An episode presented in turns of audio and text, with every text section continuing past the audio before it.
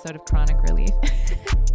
I have uh, my girl here, Alex Powers, comedian Alex Powers, uh, who just came from the courthouse. She said she was like, "Sorry, I'm to be late, but you didn't know that I'm on stoner time, so I'm I was I don't start on time." Um, so welcome to the podcast. I'm just nodding my head. yeah, no, so. I uh, welcome. Thanks for making it. Thanks for, for- not bailing. Yeah, thanks for having me. Thanks for Um, like not well, calling me to bail you out. Yeah, I was just about to say. Even though I would've. was definitely bailing. No, it's not me. I also just found out that my girlfriend's car, which has been parked under my garage for the last two months while she's been at home in Bulgaria, was keyed. And I wish I had known that What? before I filed the report for the restraining order, because I'm pretty sure it's the same Wait, individual. You filed a restraining order against. That's- is this comfortable. Are we allowed to talk about this? Who on gives a shit? I love it. My, Okay, my girlfriend's welcome- car just got keyed. So wait, what's going on? Who are you filing restraining orders against? An old friend who used to live in my place, who um, the wh- did I meet this friend? I don't know. ma- Yeah, you did when I lived in the mansion. Which one? The big fat piece of shit. You're filing a restraining order? Yeah. Why? are you allowed to Um. talk about it? Yeah, he's like harassing me and stuff. He's threatening to like sue me, my family. I know he had access to my email address and all that stuff for like months. And yeah, I think I think he just keyed Victoria's car. For Like, what reason? For what reason? I mean, we don't have to talk about this on. I mean, like, why is he suing me? yeah, what's the deal? Why would he go crazy? Well, he's crazy because he's an alcoholic. I'm pretty sure he's in an alcohol-induced psychosis. The man drinks like a fifth of vodka every day. I don't know why he's suing me. There's no reason for him to sue me, but I'm sure the reasons That's where you just came from. Was the courthouse? yeah to file a restraining order because apparently he called my parents who are like retired, elderly, and like in declining health. He he called them yesterday, threatening to sue them. Um, so he's Your like, life is a soap opera. it's never this dramatic and chaotic, but this guy. So he he, he texted me and my landlord the other day, and he's like, starting tomorrow, I'm gonna commence daily random inspections of the property. I'm like, you voluntarily vacated on December 13th and haven't lived there, paid a cent of rent since, or even before then. Wait, where are you living? The same place that I've been? No, no, no. Um, you're talking about the the mansion Yeah. in Los Feliz. I moved. Uh, I moved into a townhouse. Like, That that guy October. also owns? no, he doesn't own it. I just Okay. found a rental. I was Okay. renting a Okay. townhouse. But yeah, people are fucking crazy.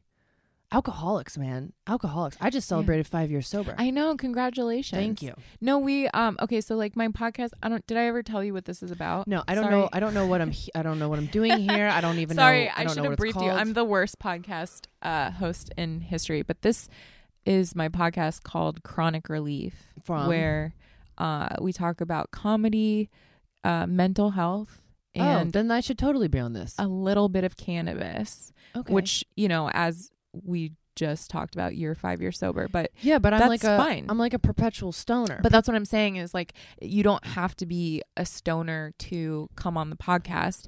I just want to know what, you know, your experience is with it. But mainly I really like to talk about is mental health okay. because that's what I've been trying to kind of focus on because I feel like it's such a taboo topic that people have not us per se, but like people have a hard time talking about.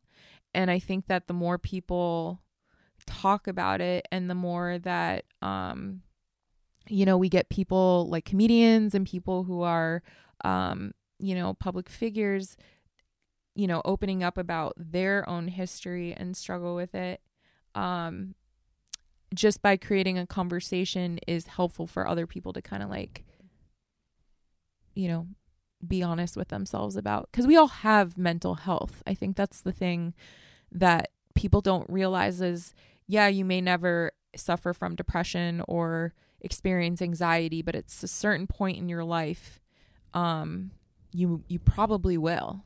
You'll experience you know fucking mental health. And No like doubt, people no don't doubt. I don't think people um I don't think people take enough pride in taking care of themselves in that way, Right. if that makes sense. Well, there's such a because it's seen it. as exactly. And I'm just so sick of um the stigma and I want to be having more honest conversations and just people feel comfortable opening up with their struggles or no, I don't even like to say struggles because it's like everyone has mental health. Like I don't like to say I struggle with depression. I live with depression. I've had it since I was a child. And so um basically, you know, what is your your experience with mental health? Cuz I get like not everyone struggles or not everyone lives with it personally, but they have with lived with someone or you know know someone who has struggled with it or right. you know lives with it Right. Well, I mean, first of all, I'm of the opinion that you know addiction, alcoholism is a mental health right illness. I, I I do believe it's a mental illness. A Mhm. lot of alcoholics that are you know self-diagnosed alcoholics and they feel comfortable identifying as such or as addicts don't feel comfortable labeling it labeling it as a mental illness. But um, for me, I have no problem because I can't think of how else to characterize it. You're like putting a substance in your body that's killing you, and you have and you have no restraint over it, um, or like you know very little. So I'm like, how is that not a mental illness? Especially when like mechanically, I think it's characterized by an overactive amygdala. You're talking about an issue with like the frontal cortex sending messages to the amygdala to calm it because these are all chemicals and right. some people are born with more chemicals or can or their bodies high can- stress hormone production, Exactly. high cortisol production. So or low low cortisol exactly like right, which can cause um s- you know stress and anxiety or Yeah. whatever Um, I think like, so like I mean, I- in that regard, like absolutely, I'm mentally ill. Um, I also think at one point, and this is very important for me personally to mention because it's a newer revelation, and I've had my own stigma against borderline personality disorder. Like I work in behavioral health. I don't know if you Mhm. know that.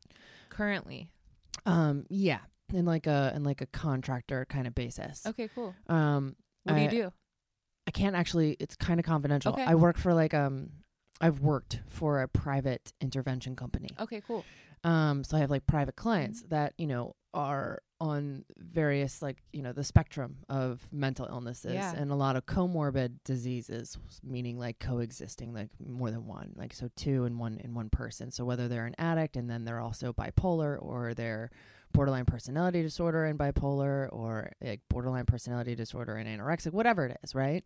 So it's interesting hearing conversations about people that work in mental health and work in behavioral health talking about the, way they talk about people with borderline personality disorder. And I never, it's very.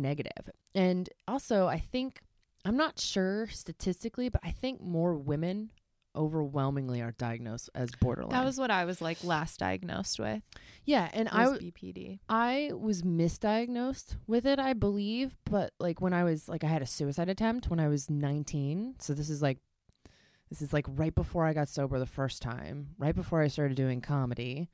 And I think that, you know, I was in a psych ward, so they needed to diagnose me with something. They needed some reasonable Reason. explanation as to, well, why did this girl try to kill herself? What was she Mhm. doing there?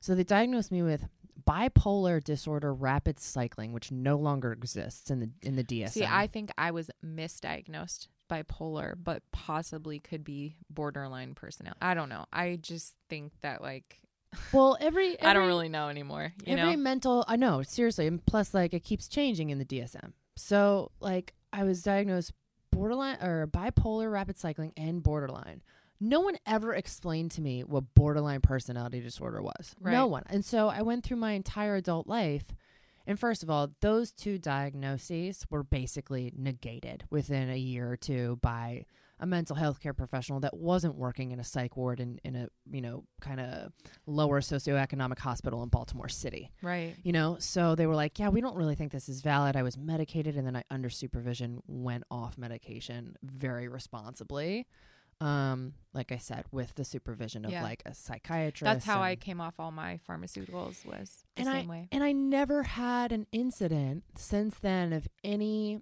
First of all, I never exhibited signs of mania, but I always had a history of depression and like slight anxiety, also OCD tendencies. Um, I am. I'm not OCD. I don't think legitimately, but like I I have the.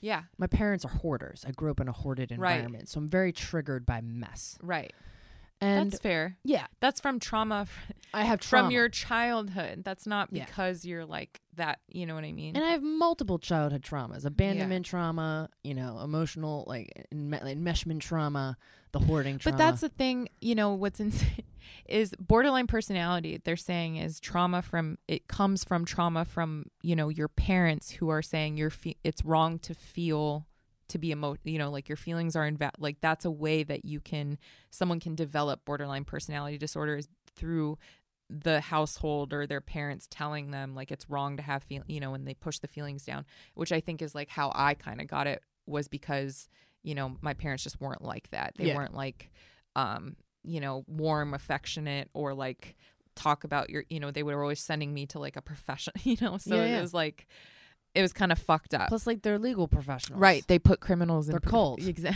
exactly I don't so even know your parents, but like I know that. yeah so it's like you know they weren't they weren't terrible people that's just like i think from their parent you know Yeah. it's just how they were My parents didn't have the emotional Right. intellect to teach me how to communicate. Jews, man. Jews.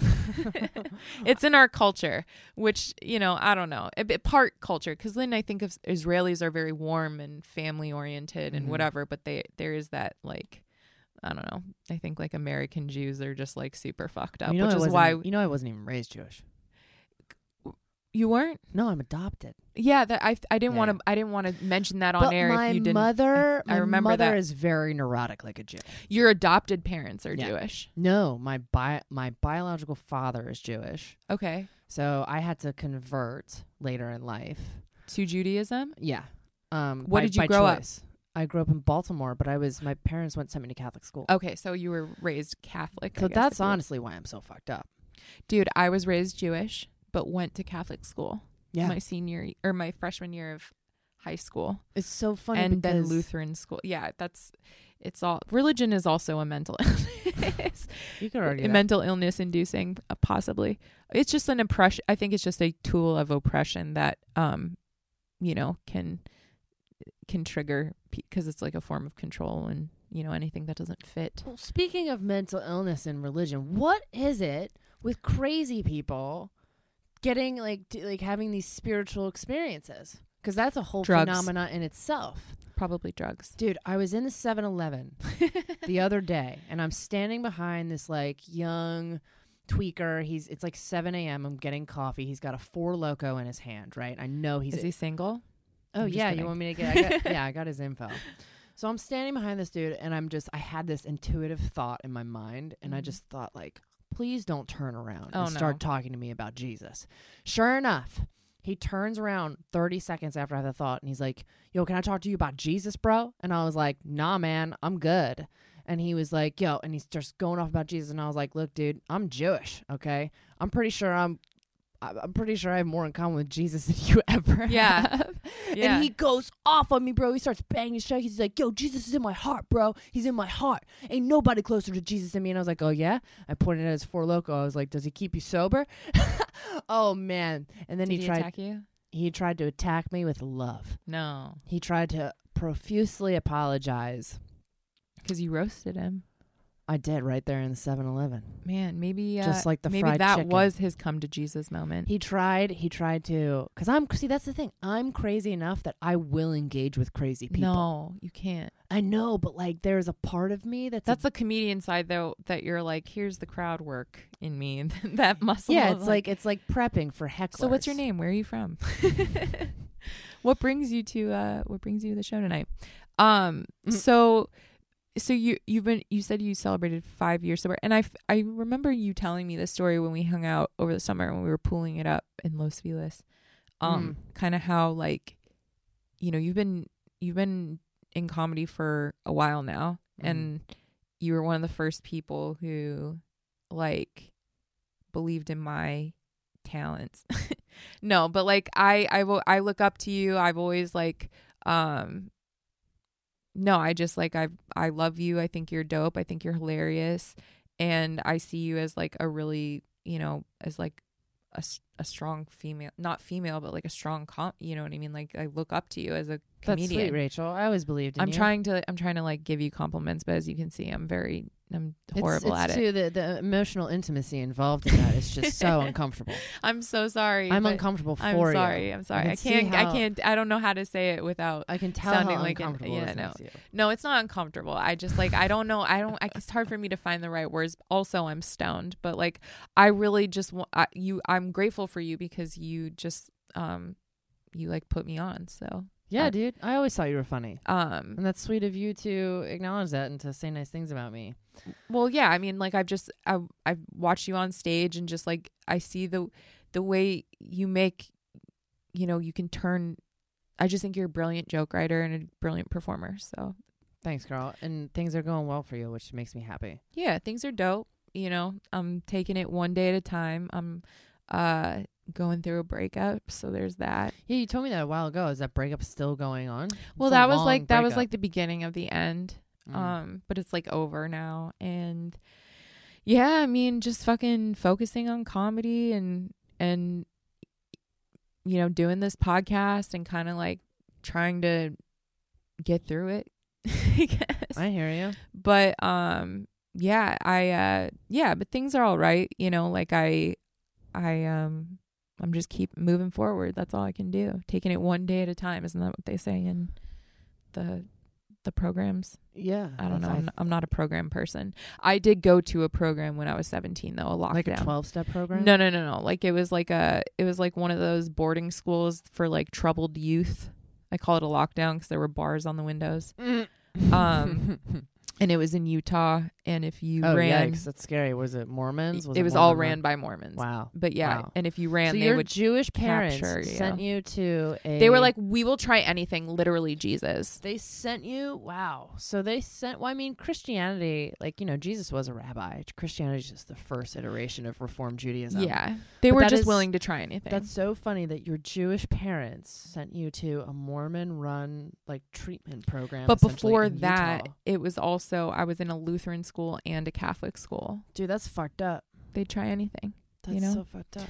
So yeah, I mean, honestly, I, I turned out better than anyone, than pretty much everyone else.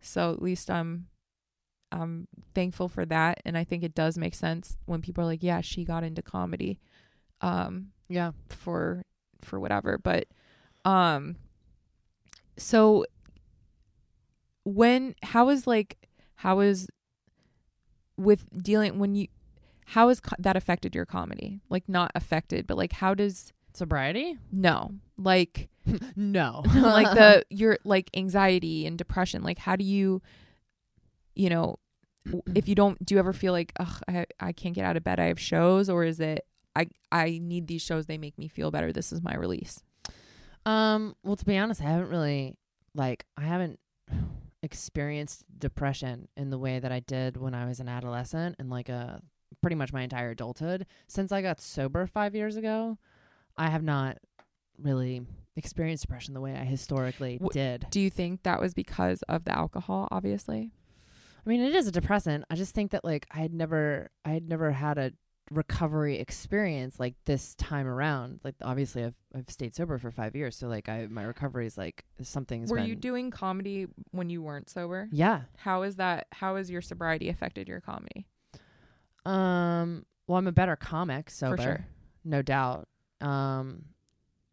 do you still perform any jokes that you wrote when you weren't sober Absolutely, all the time. Yeah, the, a lot of them have changed. A lot of them have been like rewritten, augmented, um, expanded upon. But I mean, I think that um. I mean, like I do, I do have like a. li- I'm not really an anxious person though either, but like I have been lately. Okay, so like to give you some context, I will say that the last year, year and a half or so has been I've experienced levels like degrees of anxiety and depression that like are new to me in sobriety. okay Um and I definitely unfortunately though as as much as I love performing and I love being on stage, I love making people laugh, I'm more likely to be like if I'm going through like if I'm hyper stressed or I have some, you know, in my depression and anxiety, by the way, like A, it's very short lived, so I have a hard time even calling it depression. Like Right. it might be like two days. Okay. Like I give myself a day in bed. Whereas like it used to be weeks and weeks or even months. Like I would have depressive episodes. You know? right That's my recollection of depression, you know, as a younger person. right Um, so you mainly experienced it as a as a kid as a yeah, as a child, adolescent, and young adult, definitely. and And I and I medicated with, you know, alcohol and drugs. right But um now it's like do you think comedy has helped I have no idea. I have no idea. Like people, I mean, I'm sure, I guess. I think because it's an outlet i guess to find humor within the us the struggle or i guess or not the struggle You but know, the pain I had a shaman tell me once. He was like, "This is like the because I see a shaman every week. I think you know that. mm-hmm. But then I also see this one guy once a year, and it's so funny. The last time I think I talked about this on a podcast was a podcast down here in the in the comedy store, and it was um, it was Anna Valenzuela's podcast, which she does about recovery. Okay. So it's not it's not two like asimilar topics either. Yeah. But um, this shaman who I go and see once a year. The last time I went to see him, I, or the first time I went to see him, I, I really wanted to like quit smoking. That's not the intention. That's not the reason why I went, but it was like part of the intention of going. And he was like, "Oh, well, you know, um, being adopted." He was like, "Homelessness and uh, nicotine are your only connection to your birth mother." And I was like, "That's so interesting," because she was, you know, smoking a pack a day when she was pregnant with me and so I like literally was addicted to nicotine when I was I was full term. I weighed four pounds, like Wow. five ounces. So I have this um, birth defect in my chest. My sternum bone encaves in and it pushes my ribs out.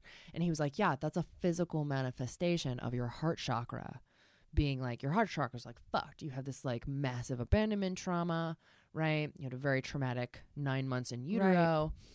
Because the woman was homeless and th- therefore so were you. You started your life homeless and addicted to nicotine, and um, he was like, you know, the the indentation is a physical manifestation of that like spiritual or energetic, you know, right. wound essentially.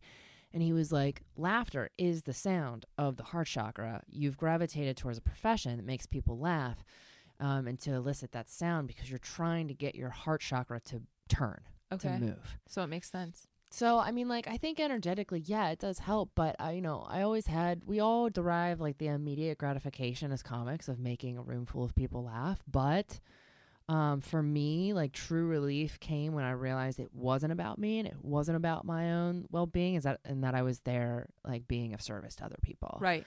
Um, so like aligning myself behind the purpose of making people happy and um, making people remember everything's okay and that they're fine and that we can process information and deal with it when we're presented uh, with it in terms that can make us laugh. Like you do that on and off the stage if you think about that. Yeah, That's what you do in your profession as well. Yeah, I mean, the, for me, uh, my my s- life on stage and my life off stage had to um, Line up. coincide. Yeah, Yeah. they definitely had to like be a mirror of each other. I mean, I'm I'm much more satirical on stage and like ironic and kind of an asshole, but um, yeah, the purpose is the same. So yeah, I think in that regard, like having this sense of purpose, like oh wow, I can actually positively impact other people and like in in mass quantities, has been the most positive you know thing I've derived from comedy. It's very healthy. Nothing helps a person feel better more so than being of service to other people. Right. That's what they say. Like if you're that's one of the things they say if you're feeling depressed, go be of service to others because Go help someone else. it's a natural way to feel better. because it's a thing of low self-esteem you know Mhm. like and it's not just addiction or alcoholism or depression or like but, but codependence. Like codependence is an inherent belief that you are or a belief that you are inherently too immature to take care of yourself right? Like we all have this low self-esteem and, and Well, we look low- on the outside instead of looking within. right. So like what creates self-esteem? Esteemable acts. Right. helping someone else absolutely boosts your Mhm. self-esteem Because because it's esteemable And that's like why everyone's all. That's the thing about like we, you know, society is like self care, self care, and then we like make fun of it. But it's like so important, I think, to have moments of self care and to make to have acts of things that, um, make you feel better. Because it's vulnerable. People are terrified of being vulnerable. And if Yeah. you're taking care of yourself, you're acknowledging that there's a problem that you want to fix. Right. But I that's yeah, and I think that it's um there's almost like a trend in feeling shitty almost, you know, that negative like outlook. It's like that existential, you know, like there's people who you know, it, it's a type of humor, I guess, you know. But I also think that it's important to manifest positive things into your life and to um and like it's all about how you look at things. Right. Well, we started off the conversation talking about borderline personality disorder. Yeah. Well, yeah, because you were saying you're witnessing a lot of females being diagnosed. Well, I work with a lot of so like I didn't Can, know before we get into that, Yeah, side yeah. note, can you save this? Because I was literally ha- like, uh, like I want to talk about this because I had this conversation the other day with someone where I was talking about how I was diagnosed ADHD when I was five and I took Ritalin and Adderall. And like, you know, when I was 12, I was diagnosed bipolar, put on lithium. Like, I've had a very intense mental health history growing up Mhm. and the person I was speaking to was like, "Well, what were you, you know, like what what were you doing that caused them to like want to medicate you so bad?" And I was like, "You know, like I don't think I was like I, you know, I would act I was a I would like act out in a sense of like I was always talking. I was a disruption. Like I was, you know, I couldn't sit still. And they were like, well, I was like that. And I was like, yeah, but you were a guy. and it's like almost normal for you guys to behave like that. For women, we're supposed to be obedient and like, you know, uh, controlled and subservient and like I- just was never like that. A I was a boy, a, boy that has ADD is just being a boy. It's just being rambunctious. But I was mentally ill. That's what I was Right. labeled as as a, Right. from a very young age. Well- but I wasn't. I was a good. I was a. I was a good kid. I was smart. You know, I just acted out. Yeah. Um, I'm really glad you brought that up because that is one of the things about BPD. So like like I said, I never knew what it was. I knew that a doctor said I had it, never understood what that meant. Isn't it fucked up? They'll just be like, "You're this," but you're like, "Okay, well, what is that?"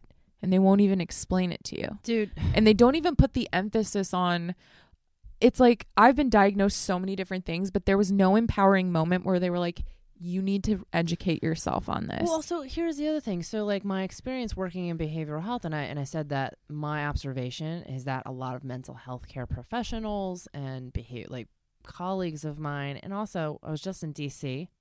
I was working. I was I was I met a comic who works also kind of in a adjacent like whatever.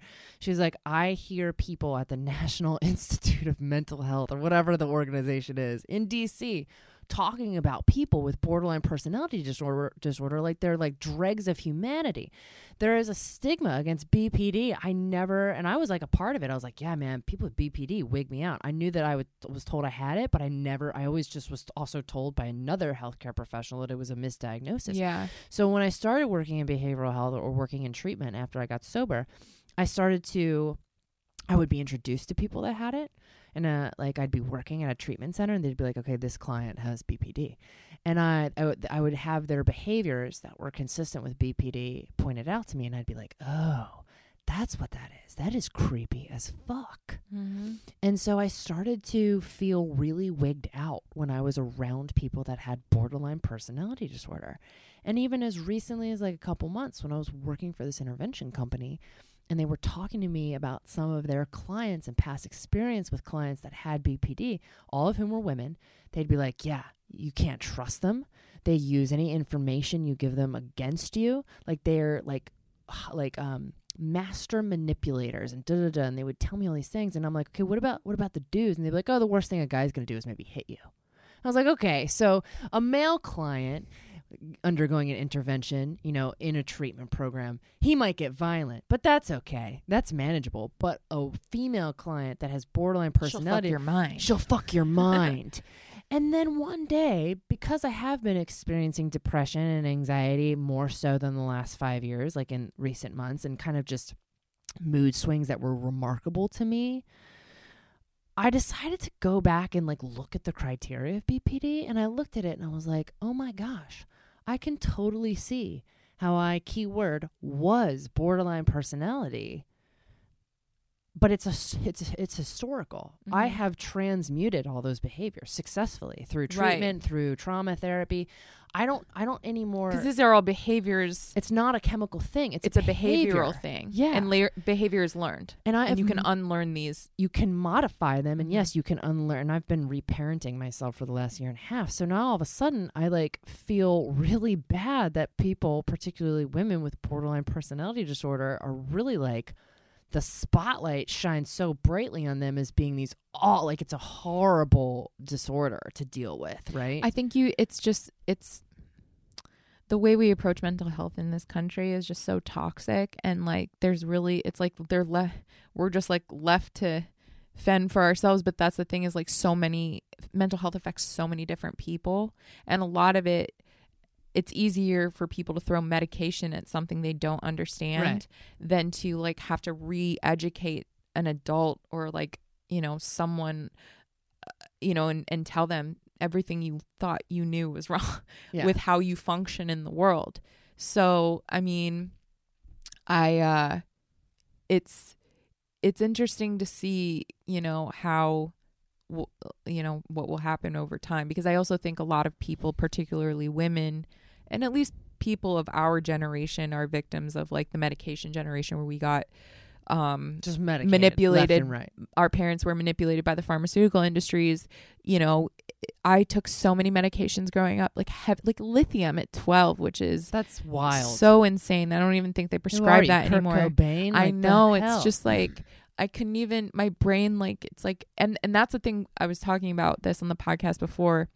Um I don't know if you've heard about this yes this yet, but like I've been I can't stop thinking about yesterday there was this podcast that came out about Britney Spears. Apparently she's being like held against her will in a mental institution since January and there's this like podcast that came out about it yesterday and it kind of it didn't like trigger me in a sense of like I'm triggered but it was like holy shit you know like this is what can happen to someone she was refusing to take her medication and her dad said if you don't take your medication I'm going to cancel your residency in Vegas. And that's what happened right? Wow. and so like but like from like what people were seeing over time it seemed as if cuz she has her dad is her conservator so he can't he makes all of her personal decisions for her but it looked like as if she was trying to take steps to like get her life back in in control of her life. Like she was trying to hire lawyers and like whatever and her dad's very sick and dying and so it's like lawyers are basically in charge of her life and people who like only look at her as a cash cow so it's just insane to see you know what can happen because when you have a conservator when someone's in they can force you to take a medication against your will and they were i was listening to these two comedians talk about you know it on a podcast which is that's an issue of consent you know I was just talking uh, to someone uh, about this recently. This issue of like liberty Mhm. and mental health, because like liberty is what we value in this country Mhm. more than anything. Even though liberty is, you know, But you are going off the in all these opinion of one doc of a doctor. Like I saw doctors growing up that saw me for 15 minutes in a in a brief moment in my life that I was like going through as a kid, which is tough, you know. here's the and problem. that's what they say is there's no blood test, but here I am. They're like, yeah, she's mentally ill. It's like, no, bro, I grew up in a toxic situation. Here's the problem, and this might be very controversial. A person, even if they're struggling with mental illness, but a person who's sane enough to understand that they need help and that they want to receive treatment and consent to such treatment and like get better is going to sign the paperwork. Mm-hmm. A person, you know, giving, you know, basically signing away their rights. A person who is actually more well is going to do that Yeah. not the person who's absolutely insane. So the person who is really not capable of making healthy decisions for themselves or their own well-being or you know making decisions regarding their treatment or recovery, that person is going to refuse to sign anything that's going to force an institution or a family member conservator like that like to like they're to they're they're not to resign themselves to being forcefully given medication. They're to refuse medication at every stop. Like so it's it's a very complicated It's complicated because it's like maybe at one point in your life you weren't able to you weren't in a mental capacity to make a decision for yourself but i feel like you can't i guess what it was is it the conservatorship was like supposed to only last a certain while and and then like it was supposed to be up and then when it was up it got extended Hmm. and so like can you like she can't even she can't go out she can't do anything she can't drive And anyone that's ever been in a psych ward knows that when you're well enough to not be in a psych ward, And being in a psych ward just makes insane. you Yeah. crazy. It's insane. And that's what like it's literally just like the craziest um thing that I've heard in a while because I also like I I I've been in a psych ward. Yeah, And I've I been in- know- I've been in two. Yeah, like it's it's also just like I think there is a something to be said about women it's it's like if you're a woman you know and we're emotional because i even got it from my dad a little bit growing up like anytime i would call him if i was emotional or upset it would be like are you taking your medication which is so cruel to say when you're just trying to have a conversation with your parent about something that you're It's like upset I about don't have a container for your Yeah. emotions, and therefore, So- if you're being emotional, and you're that's not what I'm well. saying, and I feel like that's that's the pharmaceutical industry Right. in a nutshell. It's like, oh, you have your The name of your podcast is Chronic Relief. Look at how the pharmaceutical industry has, and then the trajectory of what it will, have, the relationship it will have with CBD. Well, yeah, I already. That's. I mean, do you use CBD? I don't need to. I don't Yeah. have my anxiety or my depression isn't remarkable enough, but like there are joint issues and muscular like there's no reason What are your thoughts on people in CBD. recovery taking CBD? It's not psychoactive. So you're cool with it? Abs- absolutely. Like even that. if it even if it has tr- and this is the thing about medical grade CBD having that like trace amount of THC eradicated isn't helpful. The the you tra- have to have a low Yeah. amount of THC. It's it and has to activate I know. I, I, I educate people, a lot of people on this a lot because uh, even my own mom, who has never smoked weed a day my in her mother life, is taking CBD she's right now. using CBD with a little bit of low low grade THC because she knows you have to have that to activate, activate the CBD, the CBD. Yeah. and that's just like how it most effectively works if you want to, you know, experience relief. So, um, I mean, I am just grateful that I was able to come off pharmaceuticals. Like, and that's the other thing that I I never want to encourage people to do what I do. I encourage them to do find what works for them, and I can only like talk about my own experience. But like, I made that choice that when I was 24 to come off pharmaceuticals with like the guidance of a doctor and a professional and second opinions because they were the ones that are like, we don't think you're this, we don't think you're that, whatever. And I was like, you know, if I'm going to have depression, like for me, it's like triggered by something. It's never yeah, mine is know, always triggered by also- an external factor. right. Always. But it's like, I definitely notice it's crazy around my cycle. And like, I get like heavy thoughts. you want to know something about your cycle? So Do tell. Okay. So this is and this is again, this goes into this whole like anti-feminism. Oh, Well, it's it's fit it's physics. It's ba- you know, so brain waves they can actually measure. So you have like alpha beta brain waves, which is like our most con like when we're in our conscious mind, like those are the brain waves we emit. And then like when you go into sleep mode and dream mode and the and more into your subconscious, those you get into like theta brain waves, right? mhm. the brain waves that women emit about you know when the the week before their cycle so like the week we're PMSing our brain waves totally go more towards theta we're more tapped into our subconscious we're essentially hyper intuitive we're perceiving things we don't normally perceive Right. because we're more rooted in our subconscious during that week which is why we feel insane I literally feel insane. Yeah Like for two weeks out of the month, I'm like, I'm an insane person. It's literally because your brain waves are have changed and you're just simply more tapped into your subconscious mind than your conscious mind. I'm like, That's all that someone is. just knock me out for two weeks. I get slightly paranoid during my parent and it and it but with legitimacy. Like the things that I get paranoid about, like I maybe exaggerate them in my mind, but I'm always right. yeah. I'm hyper but fucking that's your intuitive. intuition. Yeah, I'm hyper intuitive when I'm when I like the when I'm PMSing. Hmm.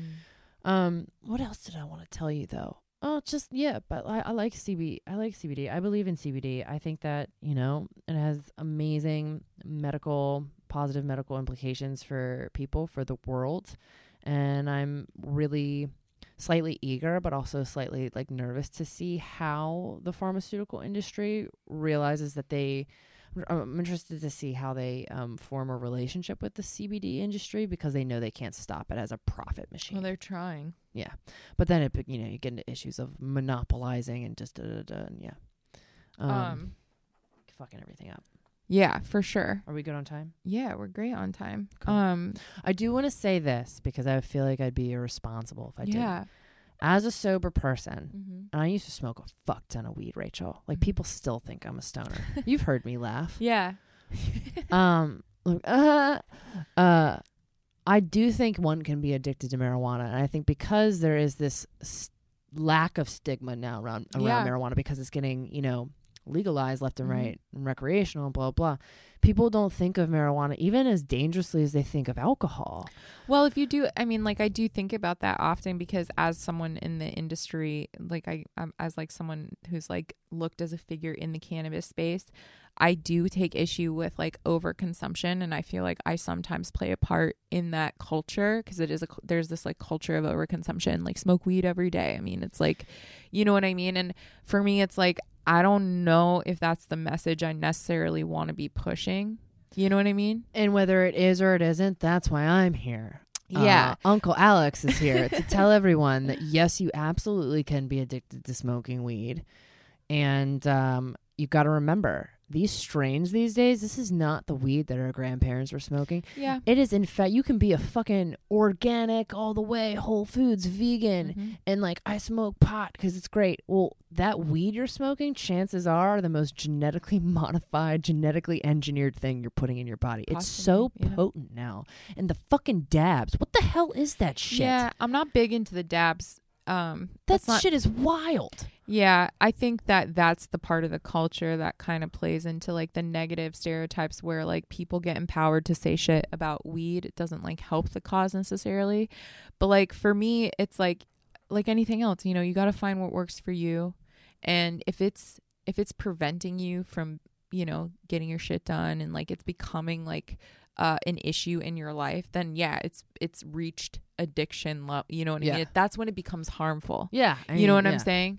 Like, I think, you know, I'm not going to judge a person who comes home and has a glass of wine every night. Do I? I don't find that healthy for me. I'd wake up like depressed every day, Mhm. even just with one glass. But like, I smoke way more than that. You know what I mean? And so I just like, I, but I do like, I, as I get older and, you know, I'm like, I don't want to be smoking so much during the day. yeah. You know, like I really want to, You I got really shit to do. You want to like Well, do shit. I mean, like, I really, I really want to use it in its mo- most medicinal way, you Yeah. know. But I also, I don't want to feel guilty either. Like, I, I'm tired. Like, I went through so much of that growing up because I was on a lot of medications. So for me, it is a medicine, you know. Right. And I just like, I found, I got to find what works for It me. is the healthiest alternative to most things. But for those of you out there dabbing, you're the reason why people are calling potheads drug addicts. Yeah. you tell them, Alex Powers. I can tell you. Um, Because I don't give a shit what you think about me for no, saying it. I love it. Um, you're amazing. Thanks and, so much for um, having me. Always. Can you tell people where they can find you?